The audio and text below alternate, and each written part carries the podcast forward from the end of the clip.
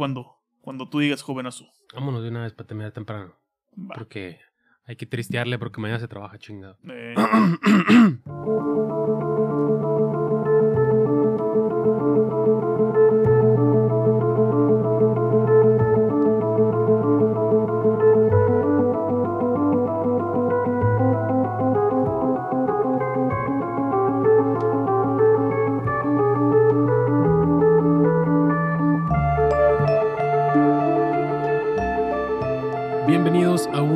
episodio de Para Dormir Después Podcast, un show semanal de libros y películas en donde cada semana platicamos de aquellas grandes obras que nos han hecho quedarnos pegados a la página o a la pantalla y donde sin importar la hora hemos preferido desvelarnos y dormir después. Yo soy su host Miguel Zárate y me encuentro por segunda semana consecutiva acompañado de mi gran amigo y co-host Ramiro Alvarado. ¿Cómo andamos viejo? Episodio 70, aquí seguimos. ¿Qué pedo, güey? Pues aquí andamos, a duras penas.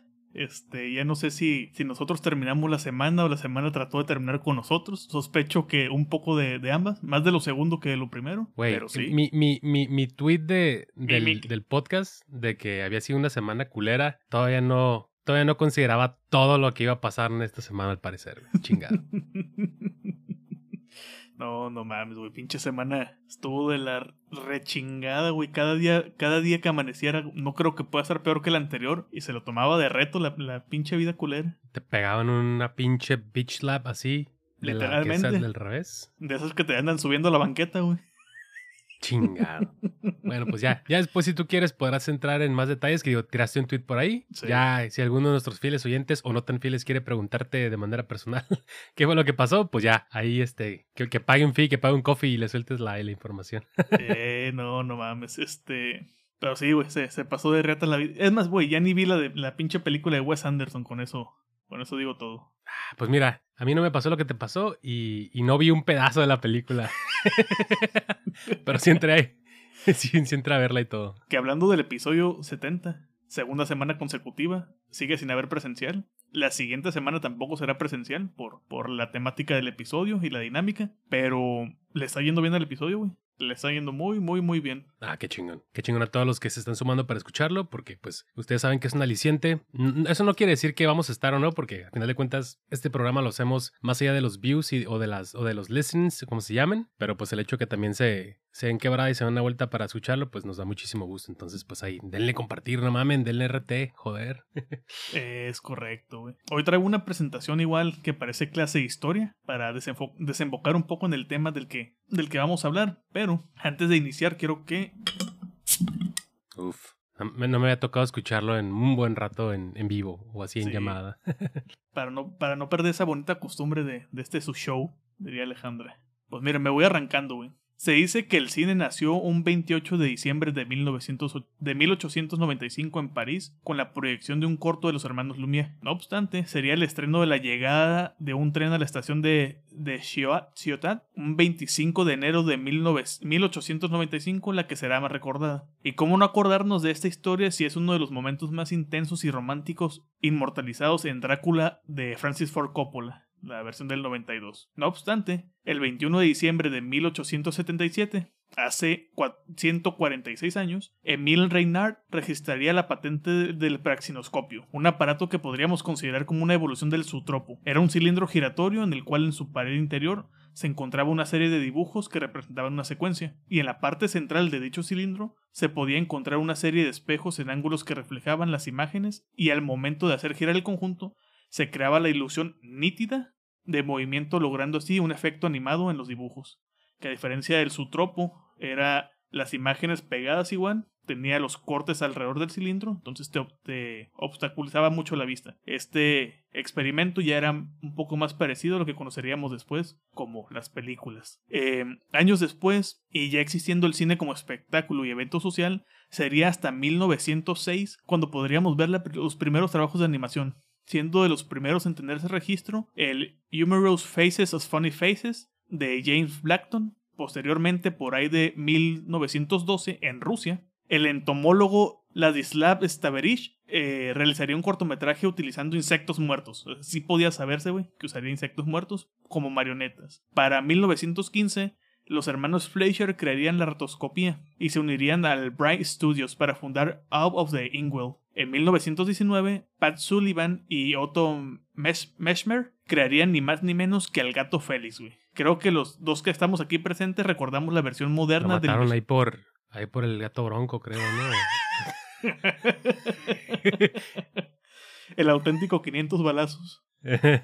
Chinga. Sí, güey. Bueno, tú y yo recordamos la versión moderna del Michito ese con su bolsa mágica negra, güey. Amarilla, perdón, amarilla. Para que, para que esta introducción no parezca ya más clase de historia de lo que ya, ya está haciendo, le iré metiendo turbo. La edad durada de la animación fue de 1928 a 1957. Fue durante este lapso donde Disney nació. Y sí, es correcto, este episodio es una precuela sobre el origen de un villano. En 1928 nacería el buen Mickey Mouse en aquel corto de Steamboat Willie, siendo la primera vez que se usa sonido sincrónico. Para 1929 veríamos nacer a los Silly Symphonies Skeleton Dance. En los años 30 nacerían también Pluto, Goofy, Betty Boop, Porky, Bugs Bunny y otros tantos más. Y si hoy en día, en pleno 2023, estamos viviendo tremenda huelga del sindicato de guionistas, en 1941, en post-Gran Depresión, y no, no nos referimos a la depresión clínica que podríamos tener los aquí presentes, se, se desarrollaría la huelga de animadores, creando así el Screen Cartoonist Guild. Durante la Segunda Guerra Mundial, de 1939 a 1945, sería cuando veríamos al pato Donald portando unas esvásticas por aquí y por allá en Der Führer Faces de 1943. Me imagino que son imágenes. What the fuck? Sí. Me imagino que son imágenes que el actual Disney en su Wokeness Eras Tour preferiría mantener oculto a, en la más recóndita memoria de los hombres. Y sí, güey, hoy ando desatado con las referencias. Te, juro que yo, no tenía ni la menor idea de eso, güey. Que eso existía. Hay un, por ahí unos cortometrajes donde trae un uniforme nazi y o con un uniforme de una pijama de rayas, dirían por ahí. Pero, oye, pero ahorita por lo que acabas de decir que ¿Me estás diciendo que no está en mi suscripción de Disney Plus, perro? Eh, es correcto. Porque dirían. Iba a entrar a ver algo en ese servicio de. Pero bueno. Güey, tenemos Disney Plus pagado. Mi hermana nada más lo usa para ver Lilo Stitch. Y mis papás estaban viendo la, la de Avatar 2. Bajé a la sala para ir por una caguama. Y dice mi mamá: Estamos esperando que se acabe esta madre para, para partir, el, partir el pastel por el Día del Padre. Volteó a ver la tele. Y yo de le falta una hora cuarenta a eso. Y mamá, ay no, qué enfado. Este, te iba a decir, güey, eh, pero pues ahí viene, bueno, yo, yo, yo lo pago por, junto con Merco, Mercado Libre. Sí, y pues ahí viene The Bear, perro, ya. Sí, en cuatro días. ¿Qué digo? ¿Sí sale al mismo tiempo? O sea, ¿va a estar aquí en México? Espero, ¿no? Quiero creer que por el, por el hit que fue la temporada pasada, sí. Pero si no, mira, el buen torrento no se raja. Con el paso de los años y de las décadas, irían naciendo, creciendo, muriendo, renaciendo, fusionándose, volviendo a morir, re-renaciendo, siendo absorbidos y reabsorbidos los mil y un estudios de cine y de animación que han existido hasta llegar al día de hoy, en donde, con el universo cinematográfico de Marvel, ya no se entiende una chingada por dónde va el asunto.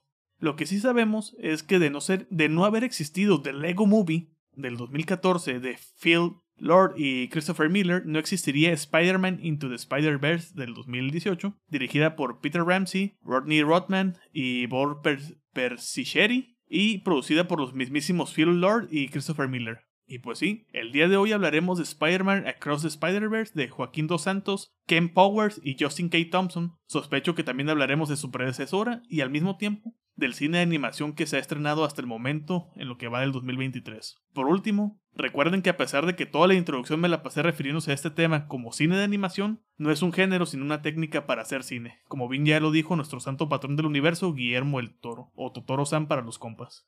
Oh yeah. Sí, cabrón, pues qué alegría el, el hecho de que sea la primera mitad de 2023 y haya habido por lo menos un par de muy buenas películas de, de animación. Eh, el día de hoy principalmente hablaremos de Across the Universe, una película que a mí realmente me pasó un poco de noche la espera. Creo que tiene que ver un poquito por el, hecho de la pandemia, de que pues ya, ya hace varios años que, que se estrenó Into the Spider-Verse, fue 2018, que digo, cuando salió esa película, pues fue un desmadre, ¿no? Fue, Turbo fue como dices, fue, fue, fue un hito que, que también en parte se, la debemos, como dices, a, al éxito también de The Lego Movie y también el hecho de que las personas que estuvieran ahí inmiscuidas generaron tanto revuelo y no solamente revuelo mediático y también del lado del público, sino también tanta aceptación y admiración de parte del gremio de animadores y de otros cineastas, que la gente que, que se subió al, al, al, barco y que nos trae ahora esta secuela varios años después, eh, pareciese que es es esa película, pero todavía un peldaño más arriba. Quizás hay algunos puntos en donde para mí Into the Spider-Verse es un poco más efectiva y ahorita vamos a hablar un poquito de ellos, pero qué gozada es esta película, güey. Qué bien te la pasas, qué chingón este fluye en esas dos horas y pico que dura la película, que es algo que no sabía. Dos horas veinte. dos horas veinte. Y qué buen sabor de boca te deja a pesar de, de su abrupto final. Y me da un chingo de gusto también que hay un plan para esta trilogía. Ya lo dijeron, este, eh, ¿cómo dices que se llama este güey, el de que está desde el Lego Movie ahí subió al barco? Eh, Phil Lord y Christopher Miller. Exacto, ya, ya dijeron, ¿saben qué?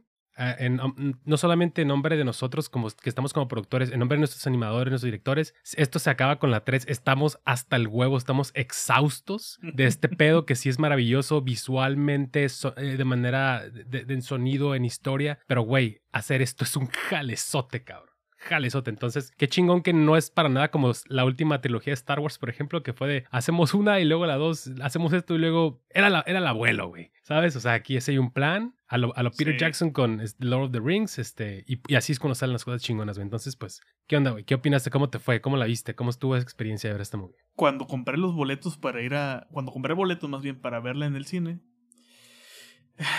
la compré para ver en Río.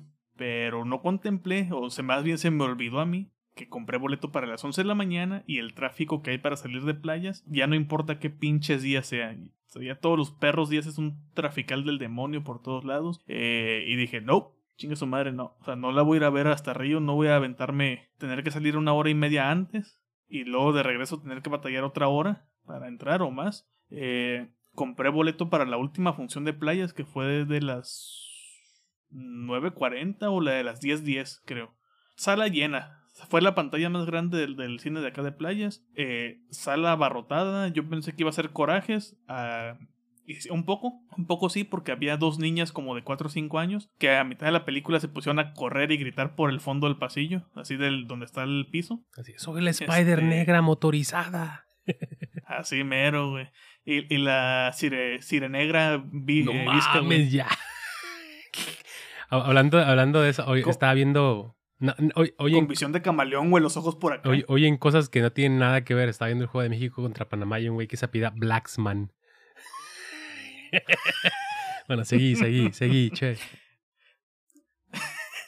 Pero sí, güey. Em, y no, quitando la, molestia de las pinches niñas esas que me daban ganas de quitarme el zapato y aventárselos en la nuca, güey. A ver si, si se dormían o se desnucaban, lo que, lo que sucediera primero. Me la pasé muy bien sí se me hizo pesada la película en ciertos momentos. Sí, sí hay momentos donde eh, es más efectiva Into the Spider-Verse, como en cuestiones de ritmo, pero es muy, muy, muy buena, la disfruté mucho. Siento que a diferencia de, de, Into the Spider-Verse, que comienza en un punto bajo, y bajo relativamente, dentro del ritmo de la historia, y va, va increciendo hasta que llega a un punto donde tiene su meseta y sube más. O sea, esta película, la película de Into the Spider-Verse nunca, nunca baja. Siento que, que esta de, de Across the Universe, eh, Across the, Spider-Verse. Esa madre sonó, sonó a caricatura de Cartoon Network, güey.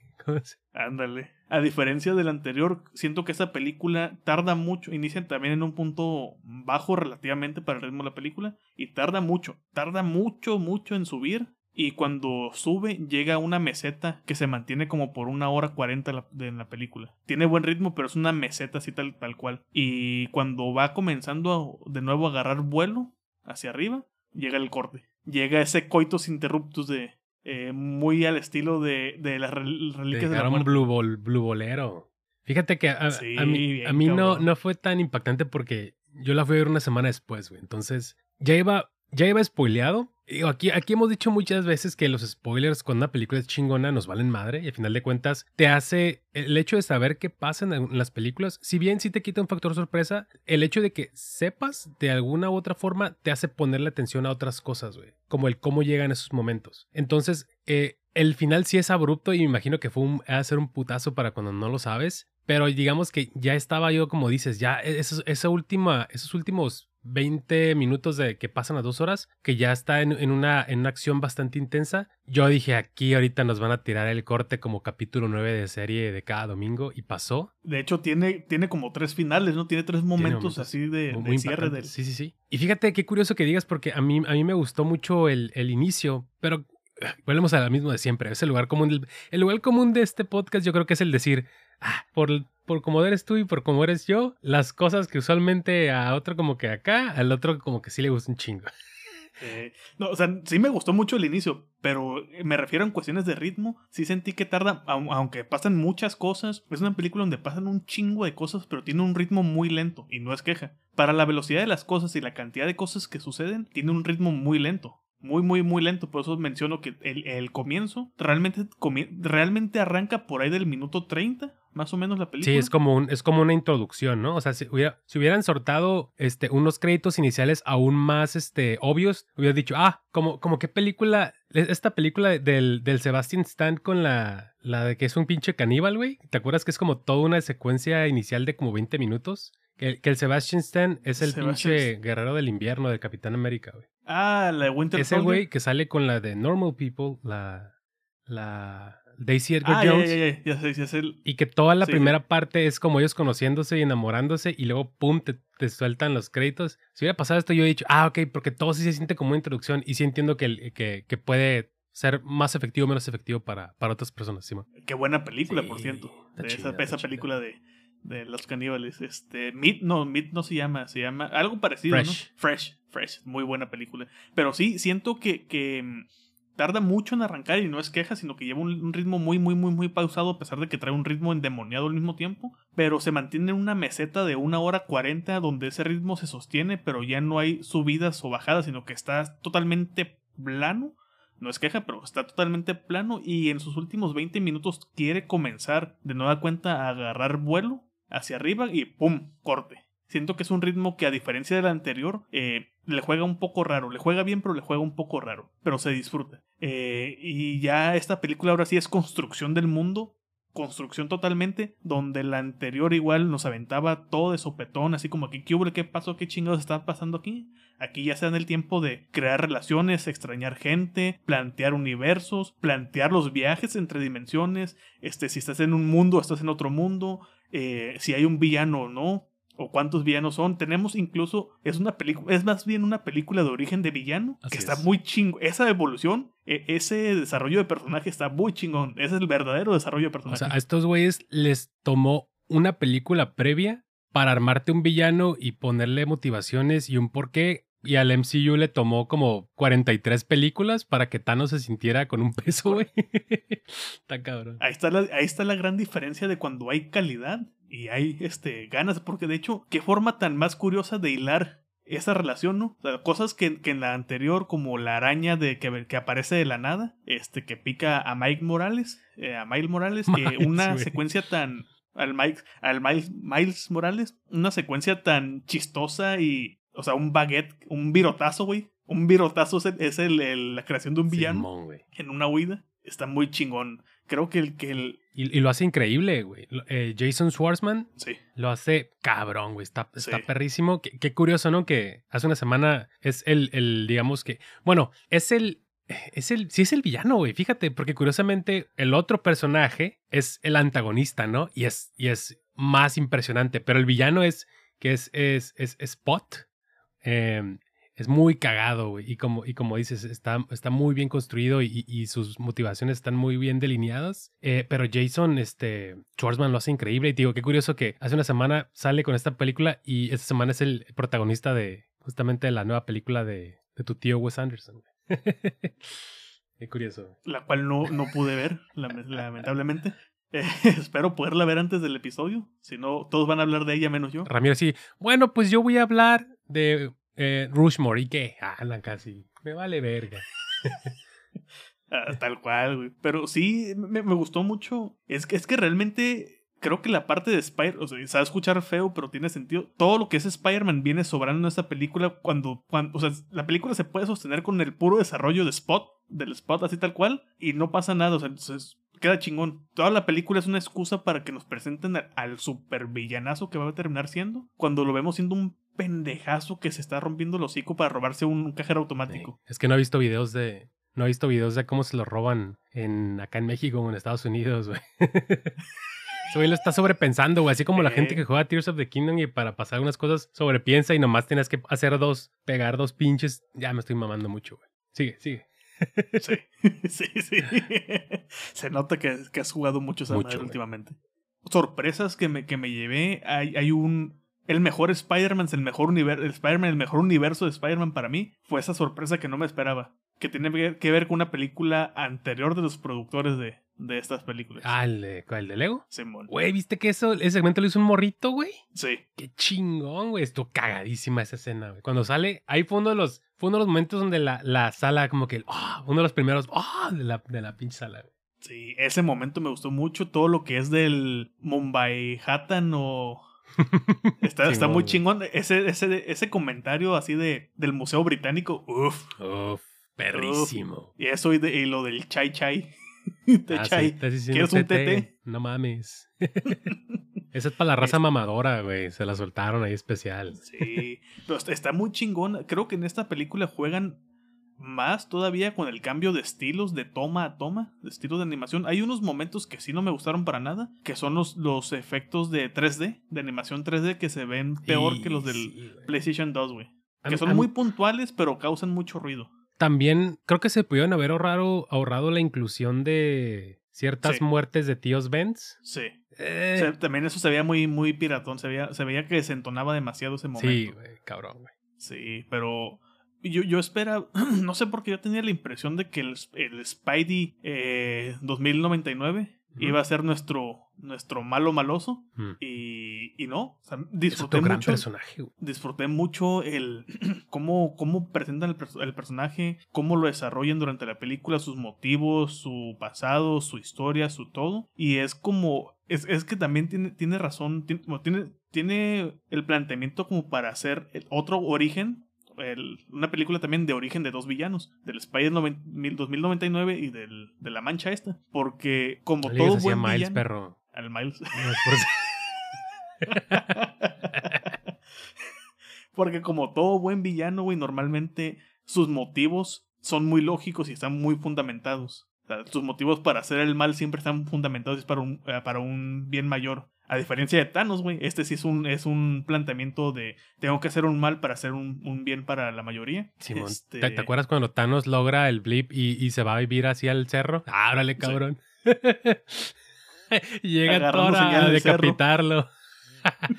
bueno, sí, sí, sí, lo, que- lo que dices, eh, eh, completamente de acuerdo. Creo que eh, los personajes nuevos, los personajes que se incluyen a, a la, a la película, todos están chingones, güey. O por lo menos a los que tienen un, un tiempo lo suficiente en pantalla para llamarle personajes, porque hay muchísimos cameos y, y muchísimos personajes que están ahí por apenas unos segundos. Y los Ni personajes... se diga el Spider-Man Punk, güey, el Spider-Man vaquero, no güey, que es el caballo y el vaquero. No mames. Verguísima. El, Eh, Spi- el Spider gato araña. Rex. Spider Rex, Spider Rex. El gato araña, ni se diga también. También, este, pero te digo, y los personajes que vienen de Into the Spider-Verse, todos adquieren nuevas dimensiones, güey. Todos salen ganando, eh, sobre todo Gwen, Gwen Stacy, ¿no? A mí La me neta, gusta sí. mucho el hecho de cómo juegan no solamente con el personaje cuando está en pantalla, sino también cuando está fuera de ella, porque sí, sí vemos un poquito de su background o un muchito de su background en, esas- en esos primeros minutos de la película, pero también la vemos a través de los ojos y del espacio que dejó en la vida de, de Miles cuando tienen que separarse, ¿no? Y cómo pues este cabrón, tal cual, güey, está, está enamorado de, de su amiga.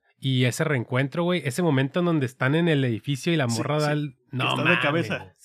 Que está de cabeza y vemos la toma alejada, pero orientada en, en la dirección que debería estar y vemos todo, se siente raro, se siente bien chingón y cuando hace el cambio de, de cuando hace el giro la cámara mientras se va colgando, güey, Sí, es como el leap of faith de, de, de esta película, güey. De, de Sí. hacer algo que no es tan impresionante como las escenas de acción y sin embargo tiene un peso para los personajes muy significativo, güey. A mí, a mí me gusta que como e- ella también, se- seguramente también siente algo muy fuerte por Miles, pero ella al, al tener un, un nivel de madurez más grande dice, güey, en todos los universos donde lo han intentado... Ella ha muerto, güey. Ella muere. Entonces, ¿qué pedo, cabrón? Ag- Agarra el pedo, güey. Y, y al final de cuentas, es algo que te dejan muy claro al final de, de Into the Spider-Verse, que es de una relación. Bueno, o sea, como que ella no depende. No, no tiene que llegar a ser pareja, güey, para que salga, para que sea algo chingón entre ellos, güey. Y para que rompan madres. Y, y hay una historia per- perrísima si quieres llevarlo ya a- al ámbito de la película. Y aquí el lo- auténtico friendzone. Sí, cabrón.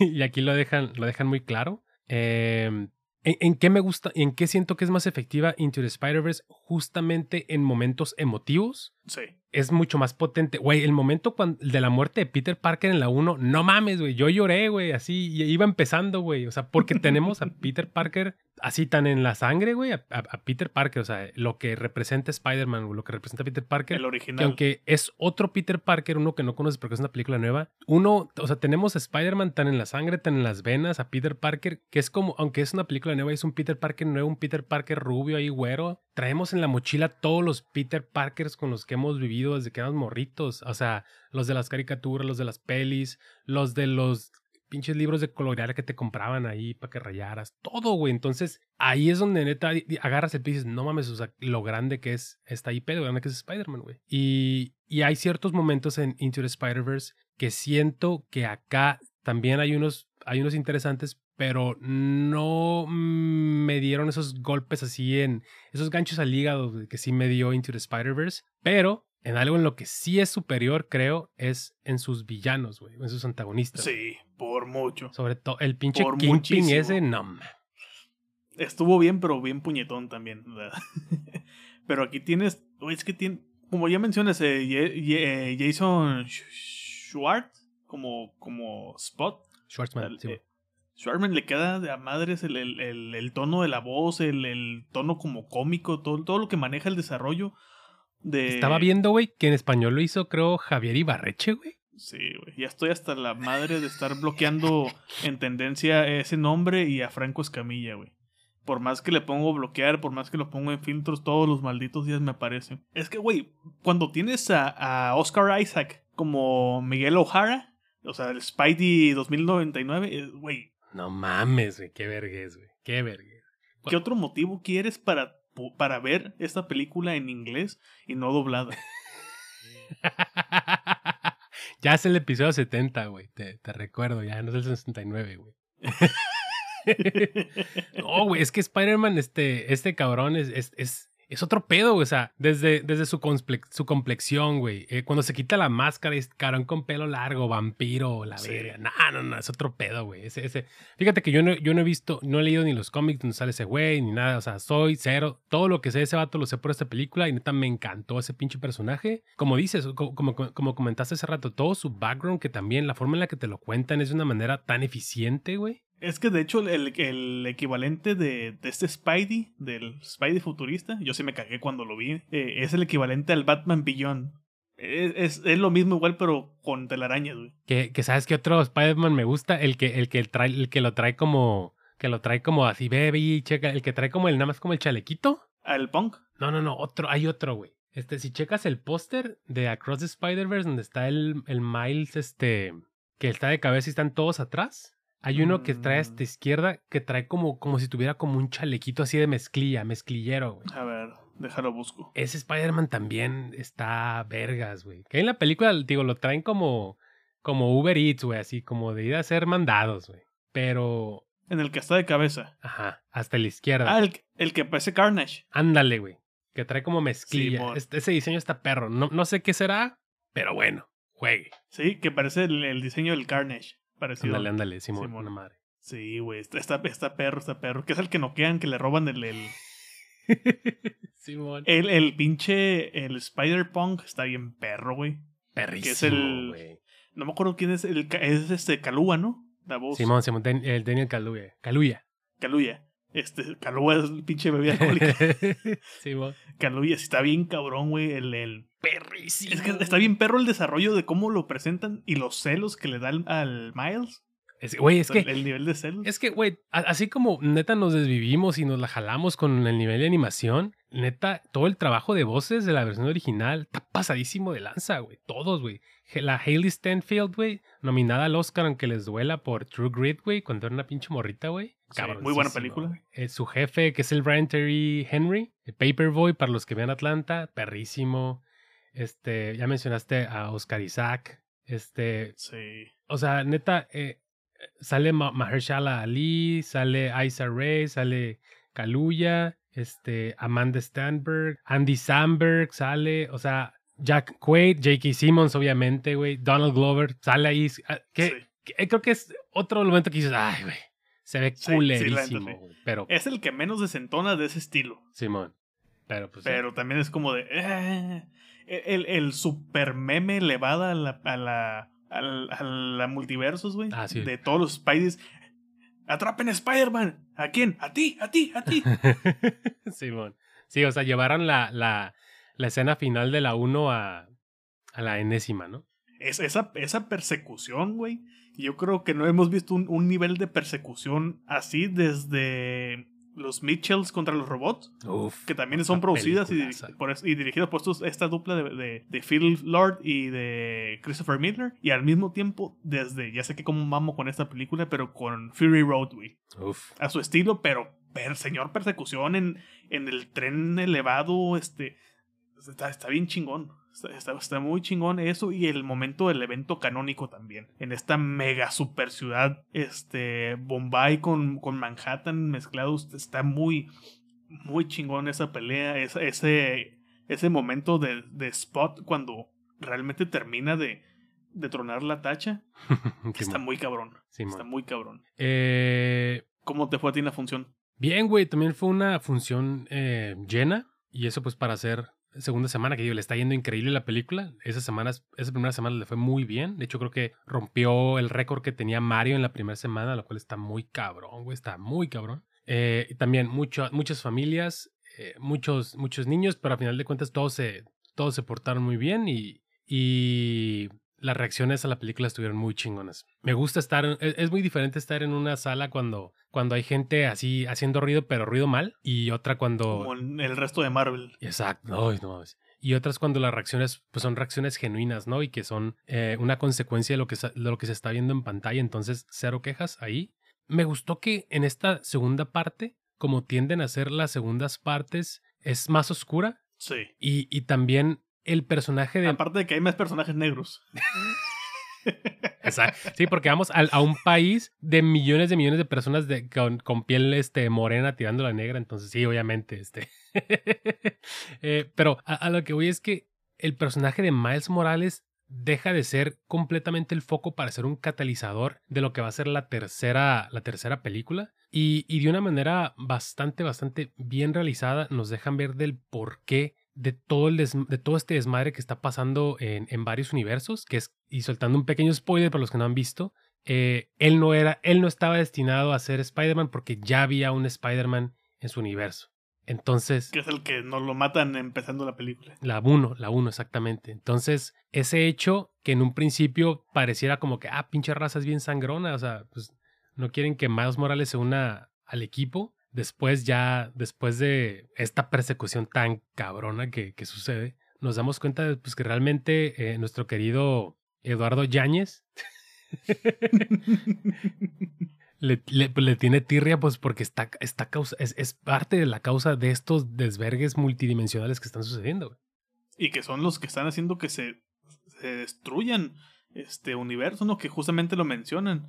Es que la cagaste tú al intervenir este, en el evento canónico. O sea, tenía que, tenía que suceder sí o sí. Que es cuando desemboca en esta, este momento de exposición donde salen, donde se entonan las muertes de los tíos Benz. Eh, y justamente cuando quiere también cambiar eso, pero con su situación, ¿no? Es que en todas las versiones muere, muere alguien. En este caso le tocaba a, pues al papá, al comisionado, al, al casi, al nuevo, al que iba a ser el nuevo comisionado, ¿no? Y, y que como, eh, justamente cuando explota con Gwen, que le dice, pero tu papá es policía y está vivo. Y que cuando vemos ese momento de, de regreso a la casa, que cómo, lo, cómo nos lo encontramos, como, ¿sabes que Sí está vivo, pero ¿a qué costo? O sea, ¿en qué momento? E- Ese diálogo está muy pesado, justamente. Ese diálogo entre Gwen y su, y su papá está muy pesado, donde dice, es que ya no soy policía. Y le dice, pero ¿cuán- ¿cuándo? ¿Desde cuándo? En este momento lo acabo de decidir.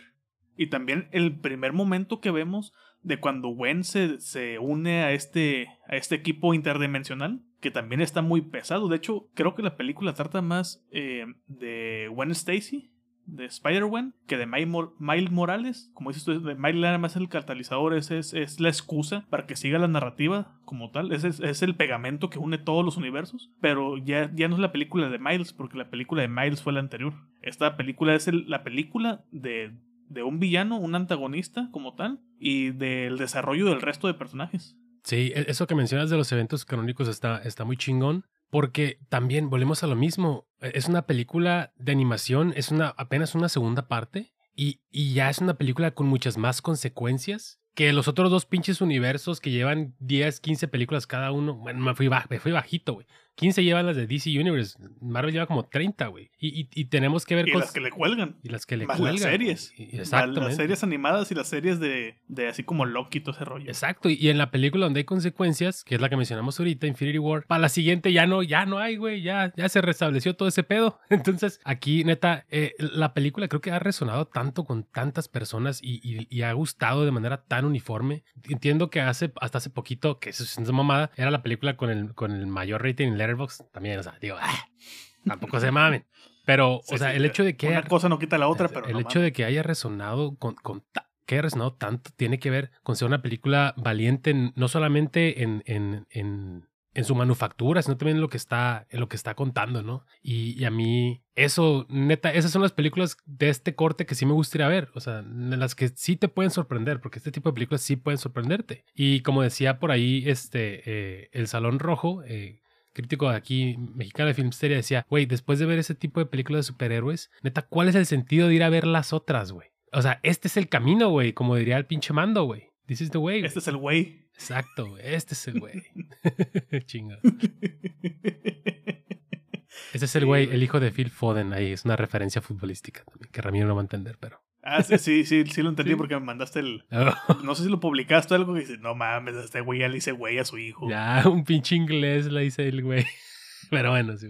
Sí, pero no, no, no mames, güey, es que neta, neta, o sea, es- y, y se entiende también, no, no quiero echarle flores a, a Sony, pero sí, en parte, porque con tal de no cederle los derechos a Marvel al 100%, siguen y siguen y siguen haciendo películas, y creo que es esta dupla que va tirándole ya a trilogía, ya está anunciada, pero, pero que todavía no se convierte en trilogía en cuanto a estrenos, es lo mejor que ha dado de Spider-Man desde las dos primeras de la trilogía de Sam Raimi, justamente. Porque la 3 no es que sea mala, no es muy, no es muy buena, digamos, a comparación de, de las anteriores, Sí, no es pero ya cuando pues. vimos, ya cuando vimos a Tom Holland y ya cuando vimos la segunda de, de Amazing Spider-Man, cada, cada día más extrañamos a, a ese Venom. Sí, güey, no mames. Este, eh, eh, estoy completamente de acuerdo contigo. Desde Spider-Man 2 que no veíamos productos de, de Spider-Man de, tan alto nivel como lo que vimos en, en Into the Spider-Verse y Across the Spider-Verse. Porque sí, como mencionas, este, The Amazing Spider-Man, creo que lo único que, que, que rescato de esas películas es, es la química que había entre Andrew, en- entre Andrew Garfield y Emma Stone. Pero creo que Sí. y al final de cuentas sobrepasó la pantalla, ¿no? O sea, se llevan tan bien que, que se anduvieron un buen rato. Y, y estas últimas de, de, hija, de- de Tom Holland. Tom Holland nomás no. la uno, creo que lo que me gusta es Michael Keaton. La dos Sí. eh, es terrible, güey. La dos. Hablando de Michael Keaton, güey, qué buen buitre. Qué buen esta. buitre, güey. Qué, Qué buen buitre renacentista y que los chistes que se avienta la eh, Gwen Stacy haciéndole burla y que el arte moderno, o sea, la- las críticas que se avientan Y- ahí directito entre chiste y Y, chiste. y- y la forma de los dibujos, ¿no? Como jugando con este Sí. tipo de cartografías a lo Da Vinci y todo este pedo que... Muy perro, güey. Muy, muy perro, güey. Pero sí. Ya, o sea, y ya llegar a, a Far From Home o... ¿Cómo se llama la última? No Way. Home. No ah, Way Home. de la de. Sí, No Way Home. ya No es llevar, ya es, es, es al cliente lo que pida, güey. Entonces, me gusta que, que estos cabrones eh, tengan una idea, tengan una historia, tengan todo este abanico de posibilidades y sobre ellas trabajen y a la chingada, güey. Eso, eso, es lo, eso es lo que nosotros hacemos.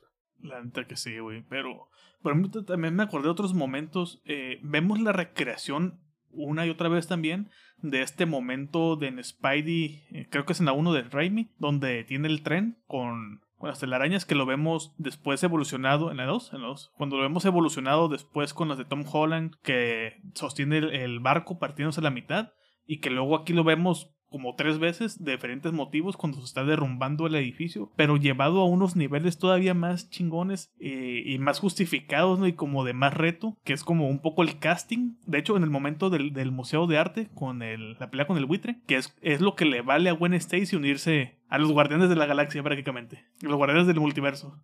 Pues sí, güey, este, pues mira, llevamos ya 46 minutos hablando de, de esta dupla de películas, en, en específico de la más nueva, entonces, ¿por qué no pasamos a hablar de aquellas este, otras películas que han salido ahí de, de animación en este 2023? Es que no han salido muchas. No han salido muchas, güey. Fíjate que la otra vez, este, bueno, pues tuviste nos, por ahí nos recordó que de Suzume, este, Sí. este, esta nueva película de Makoto Shinkai, que creo que no has visto. No. Todavía no llega a, a los mares y en cines no la ni me enteré cuando salió. Ah, bueno, entonces ahí nada más este, vamos a darle rapidito. ¿Cuánto tiempo nos queda?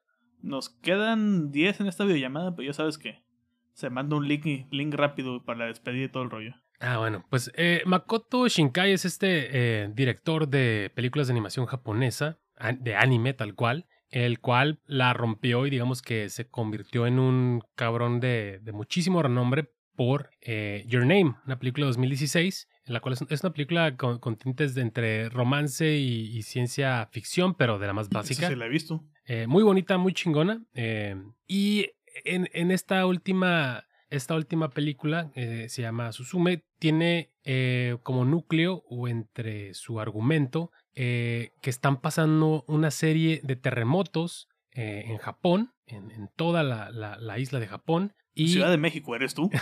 en, septiembre. Eh, y entonces hay, tenemos a una, a una muchacha que lleva el nombre de la película, la cual se encuentra o cruza su camino con una especie de, de elegido que, que en su sangre o a través de su familia se han em, dado a la tarea de encontrar a estos tipo monstruos que crean los terremotos y pues tienen que pararlos, ¿no? Y es este viaje a través de, no solamente de Japón, sino un viaje de autorreconocimiento y también de, descubrimiento sobre todo, para que nuestra personaje principal digamos que de una u otra forma herede este poder y ahora ella se vuelva la, encargada de, de, hacer pues estos actos heroicos. La, película está muy O sea que es Assassin's Creed. Pero cazando kaijus. Cazando kaijus que no puede ver el, el, no puede ver la demás gente más que los más que los chosen ones. Pues no, pero pero buen pero buen intento. Sigue participando. Sigue participando. Muy chingona, la verdad es que el, el, cine de Makoto Shinkai es un es un cine que está diseñado, está articulado y está pensado para, para tocarte puntos o fibras este, muy sensibles. La verdad es que e, es muy difícil salir con, con una opinión ambigua. Usualmente suele salir con un buen sabor de boca, aunque la película no, no haya sido completamente tu aliada en, en cuestión de gustos. Eh, y yo la recomiendo sin lugar a dudas. Este, Susune o Susume, no recuerdo si es con M o con N. Eh, con M. Con M. Véanla. Sí, Susume. Eh, yo no he visto nada realmente. Mario Bros. No, no mames, de animación. It's a me, Mario. It's a me, Juan. Está mamón que si hubiera sido la voz de Charles Martin de toda la película, güey. Oh, a ver. Este. Creo que de, animaciones que van a salir, una no sé si ya salió. Posiblemente para cuando salga ese episodio ya salió. La de Elemental de Pixar. Oh, güey, que le está yendo horrible en taquilla, güey. Sí. Ah, ya salió entonces. Este, yo creo que esa sí me voy a esperar, no se me antoja mucho. Este, la que se me antoja es la, la de DreamWorks, la nueva, que es como una especie de su sirenita en animada. Ah, esa sí se ve interesante para que veas. Y de ahí en, de ahí en fuera no, no, no tengo ninguna, ninguna en lista de espera, no estoy enterado de ninguna de, de técnica de animación de, para este año, la neta. Por ejemplo, sé que está... Eh, pues la de Mario. Ah, la de las tortugas ninja, güey. Ah, La de las tortugas ninja sí se me antoja, la neta. Se ve bien, ¿eh? Me recuerda mucho a la caricatura de los 2000 Sí. Este. Y, y ya. O sea, no, no. Sé que hay varias, pero no. La, la neta no. Creo que va a salir una de Trolls nueva. Eh, una, una de las momias. Este este. Ah, la de Pollitos en Fuga. También anunciaron. Ah, no mami. medio vi un teaser trailer, creo, que sí se veía interesante. Entonces, esa posiblemente. Y. Y ya, güey, párale de contar realmente. Hay una, hay una de Pop Patrol, ¿no? creo que es del año pasado, güey. No, sí, o sea, con el tema de los elementos, es que ya estuvo, pinche Pixar, ya estuvo a hacer cinco monitos de colores distintos y que uno es algo y que otro es otra cosa y ya, ya, cabrones, ya. Ya estuvo ese pedo. Saquen a Box Life 2 o algo. Sí, es que ya neta Pixar ya. Ya, güey, ya. Ya es momento de que pase la batuta a, a otros estudios. Bueno, o sea, ya a otros estudios le están comiendo el mandado, güey. Evidentemente, Laika. y eso con stop motion. Creo que, que, las grandes películas de animación que vimos, realmente, quitando Spider-Man este año, son del año pasado. Y son El gato con botas, que nadie se esperaba. Esa nadie la vio venir, la neta. Eh, el Pinocho de Guillermo el Toro. Claro. Que hablando de Pinocho, te iba a decir este que ahorita hablando del toro, que comentó hace poquito que lo que él, que él tiene como una o dos películas así live action que quiere hacer, pero que quiere dedicarse para el real a hacer animación. Y dije, ah, órale. No, pues. Espero que de esas últimas películas que lo recapacite y que no haga las montañas de la locura en, en- animación, como tipo Mad God, que estaría bien, pero necesitamos ver esa película en live action. Lo que él estaba planeando originalmente con Tom Cruise, o sea, sin Tom Cruise si tú quieres, pero que no nos niegue ver esa, esa visión que él traía de las montañas de la locura con esos mega pingüinos. Es que, güey, no, estoy, estoy contento con esa decisión de la animación con Guillermo el Toro, pero que no nos niegue, que no nos niegue este su versión de las montañas de la locura. De hecho, men- mencionó que iba a ser Frankenstein, ¿no? En, con Netflix, no sé si en animación o en eh, o así en live, live action. Uf, la edición de Alianza. Dije, por aquí la tengo. Claro que sí. Dije, por aquí la tengo. Yo tengo la versión ilustrada de ese. Hay un video muy chingón ahí en, en, en Wisecrack de Stock Notes. De el, el cholo que ha- hace reseñas de, de libros. Tiene una, tiene una de, de En las montañas de la locura muy perra, güey. Ok. Para que se la den. Sí, güey. o sea, si a mí me dieran a escoger dos últimos proyectos de, del toro, güey, para, para live action, sería Las Montañas de la Locura y Hellboy 3. O sea, tiene que cerrar esa trilogía, aunque ya Ron Perlman esté todo viejo, panzón, lo que quieras, tiene que cerrar esa, esa, esa trilogía, güey. Es la, es la verdadera trilogía de superhéroes inconclusa, de las que duelen. Y ya de ahí en adelante que, o sea, soy feliz, soy feliz con que haga puro stop motion o pura animación este normal, convencional. O del estilo que él quiere, pues, pero animación totalmente en ese barco. A huevo. Pues, cabrón, para que ya no haya más este dificultades técnicas de PC nos está corriendo el pinche internet. ¿Qué te parece damos cierre con esta semana? Mm, Sí, güey. Este. Nada más cuéntanos rápido tu travesía de cuáles fueron los mil pesos de, libros que compraste. Este. Compré. Va, espérame. Aquí los tengo en esta pila de cosas sin leer. Primero, de to- primero que todo, una amiga me regaló este de Casas Vacías de Brenda Navarro. Creo que ya lo habías comentado o algo por ahí. No, el que leí fue Ceniza en Bueno, Boca. compré Fe, Esperanza y Carnicería de Nick, Nick Cave y Nick Cave. Sean O'Hagan. Compré este El fin de la novela de amor. Compré. Compré de Vivian Gornick. A sexto piso. Y otro este sexto piso. de Michael Stipe, vocalista de R.E.M., que se llama Dos veces Intro en la carretera con Patti Smith. Ok. Y compré esta edición del 50 de anagrama de una que ya tenía, La Hoguera de las Vanidades, pero tenía la viejita. Y este que estaba por ahí que dice Arte que revive antología de cuentos. Y Mm. ya. Ese último lo agarraste como con lo que te sobró del cambio, "Ah, Con- vez, con- échalo. Dijiste, no quiero traer 50 pesos en morralla, pues dámelo. dije, "Nee, no se le merecen los taxistas. Y sí. Yo creo que lo único que he visto fuera de las películas del episodio anterior fue una serie muy buena, güey. A mí me gustó mucho. Eh, un, un verdadero true crime no mexicano. mames. Quiero ver esa madre, güey. qué bonito soy, qué bonito soy. Quiero ver esa madre, güey. ¿Tengo que pagar para verlo? Está muy bueno, güey. Está. Yo, yo te paso mi cuenta. Yo tengo Uf, VIX. Arre, arre, arre. ¿Cuántos episodios son? Este, em, cinco. Cinco de una hora. Uf. Está buena. Es, es, es, es como. Me urge, güey. Me urge ver esa mierda. Es como cuando México quiere. Cuando México quiere copiar las fórmulas de, de Netflix o de, de fórmulas gringas de, de algo, como los True Crimes. Aquí quisieron copiar el formato True Crime de Netflix, mexicanizado, pero de esos ejercicios de que lo hicieron bien. Ok. Lo hicieron.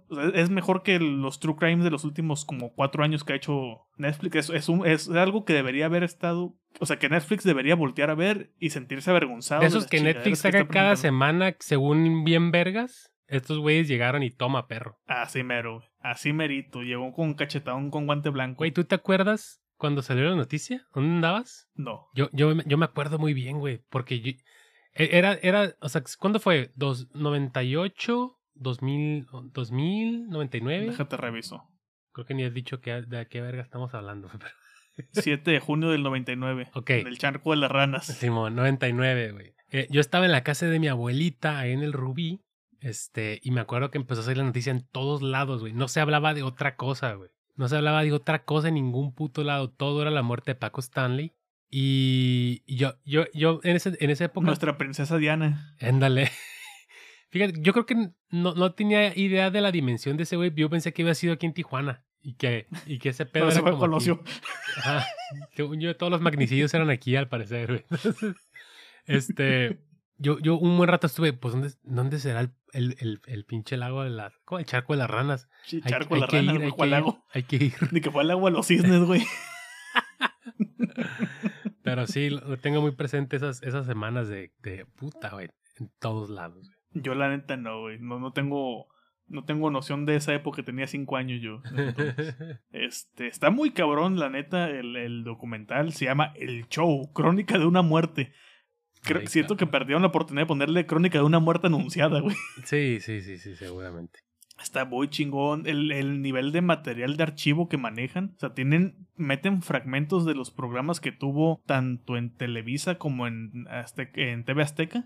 Claro. Así tal cual, de los cassettes sacados de los masters de los de- del archivo de, de ambas televisoras. Tienes a Azcárraga, tienes a pinche Salinas Pliego ahí en Ese entrevistas. pendejo. Sí, pendejísimos. Tienes este. mm, Pues tienes todo ese material. Tienes entrevista con Mario Besares. eh, con. No me acuerdo. eh, nombre de alguna de las participantes de los programas. Este. La esposa también de, de Mario Besares tiene sus- sus momentos. eh, está muy. Está muy bien.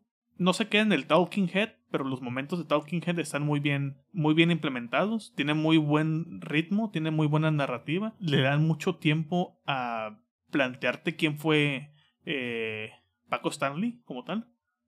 A, a darte su origen como este show, este hombre del, del, del medio, de, desde que no era, o sea, comienza directamente con el asesinato y ya de ahí vamos viendo como la etapa fuerte, las primeras etapas fuertes, luego vamos para atrás, más atrás, El gallinazo. contemporáneo, el gallinazo, Eh, tiene una historia ahí del, del sobrecito, Uf. cuentan la, la disque historia del sobrecito que no era sobrecito, según la narrativa de, de este documental. He venido por unas pizzas del sobres y le di el queso ahí. Algo por, algo, por ahí va un poco el asunto. El único momento que sí me, me dio en la madre, que fue como, ¿y este pendejo que hace aquí? Eh, tienen al Chumel Torres. Ah, la ver. Sí, vi No le que sale tiempo, él y pero- la Sofía también, ¿no? Creo. Sí, también la pinche Sofía Niño de Rivera, esa madre. Este es como de, ah, vean, saca estos dos pendejos y déjame el resto. Me gustó mucho los momentos donde tienes la, la los momentos de prensa, o sea, de que están en el lugar, que ves el cuerpo así, pinche Ah, no mames, nunca lo he destripado. visto. no destripado. eh, se ven segundos y se ven fragmentos de cuando está la persona tapando como la puerta del carro, pero que alcanzas a ver de fondo un poco el cuerpo con la cabeza hacia atrás en el respaldo. O sea, no se ve mucho, pero se alcanza a ver algo. ¿Sale lo- Durante? ¿Sale? ¿Dio entrevistas? Creo que sí. Este sale también Benito Castro. Mm. eh, sale el hijo de Mario Besares. ¿Sale Paul Stanley? ¿El hijo? Sí.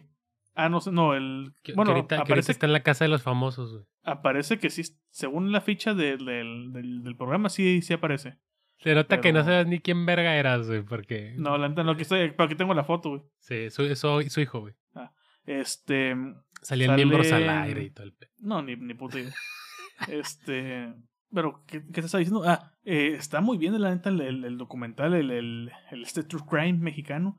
Eh, siento que si hicieran más de este tipo, o sea, con, con casos similares, pero con esta fórmula, tal vez irla puliendo un poquito más, estaría muy chingón. Pero sea- si, si, si queda como un evento a- aislado y, y viniendo de VIX, güey, que nadie, nadie se, se hubiera esperado eso. O sea, tú dices que mejor ver esto a ver que viva México.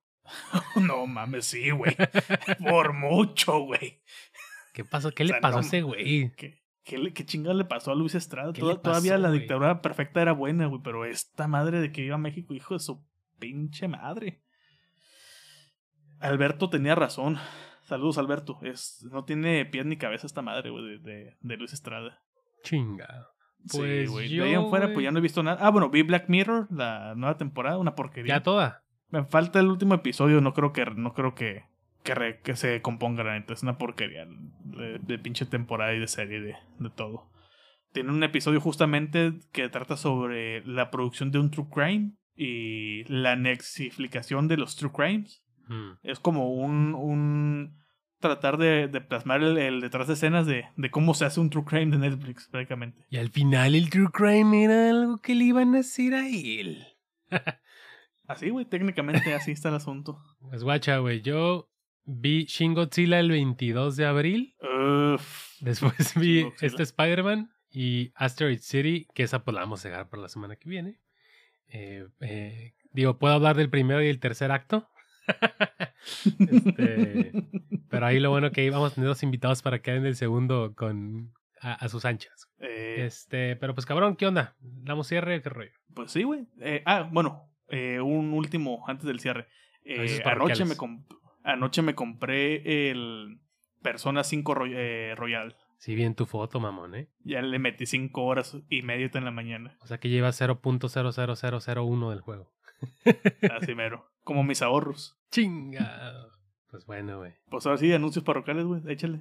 Salida. Pues no tenemos anuncios, ya no tenemos anuncios, pero pues como siempre, eh, con eso terminamos otro episodio de Para Dormir Después Podcast. Este fue el episodio 70 dedicado al, al Spider-Verse. Recuerden que si les gustó este podcast, les agradeceremos muchos comentarios y que nos califiquen con 5 estrellas en su aplicación para escuchar podcast favorita y así este programa puede llegar a más personas y nos incentive a mejorar semana con semana y sigamos subiendo en el ranking de podcast en Perú. Pero sobre todo, también compártenselo a alguien que sepan que va a disfrutar tanto escuchar este episodio como nosotros disfrutamos aplastarnos a grabarlo. Pueden seguirme para temas off topic y mentadas de madre en Twitter y en todos lados en arroba zaratestra. Bueno, nomás en Twitter. ¿Y a ti, cabrón? A mí como arroba Ramiro ALVRM94. eh, por los del podcast, ¿no? PDD-podcast. Y la, del podcast sí en todos lados, literalmente con ese usuario. Ahí tenemos un Y coffee, ya, ¿no? Ah, tenemos un coffee que estoy pensando en matarlo, güey. Eh, no mames, eh, o sea, coffee no te quita comisiones, pero al momento de, de sí o sí sacar la feria de coffee a PayPal, PayPal te retiene el 50%, cuarenta y tantos de comisiones. O sea, te alcanza para el azúcar y el batidor. No, para menos. Stevia, para la stevia te alcanza. O sea, de, de el dólar que nos donó Alejandra, este, quedaron 8 pesos. Nah, la verga. Como 9, 8 pesos quedaron. Mejor transfiéreselo de regreso. Le reembolsé justamente el, el, el dólar. Chinga. Le dije, muchas gracias, le digo, pero, pero te, te reembolso tu, tu dinero. Eso sirve cuando es en masa, entonces, al parecer. Sí. Pues sí, sí, está, porque, porque, pues sí, güey. Así que ya. Ya ni quejarse es bueno, güey. Puras putas Sí, quejas, ya, ya ni quejarse, la verga. Me estoy acordando de los traumas de ayer, güey. sí, güey. Pues ahí nos vemos, este, chicos, chicas. Escucharon a Miguel Zárate y Ramiro Alvarado. Armero Alvarado. Hasta la próxima. Rato.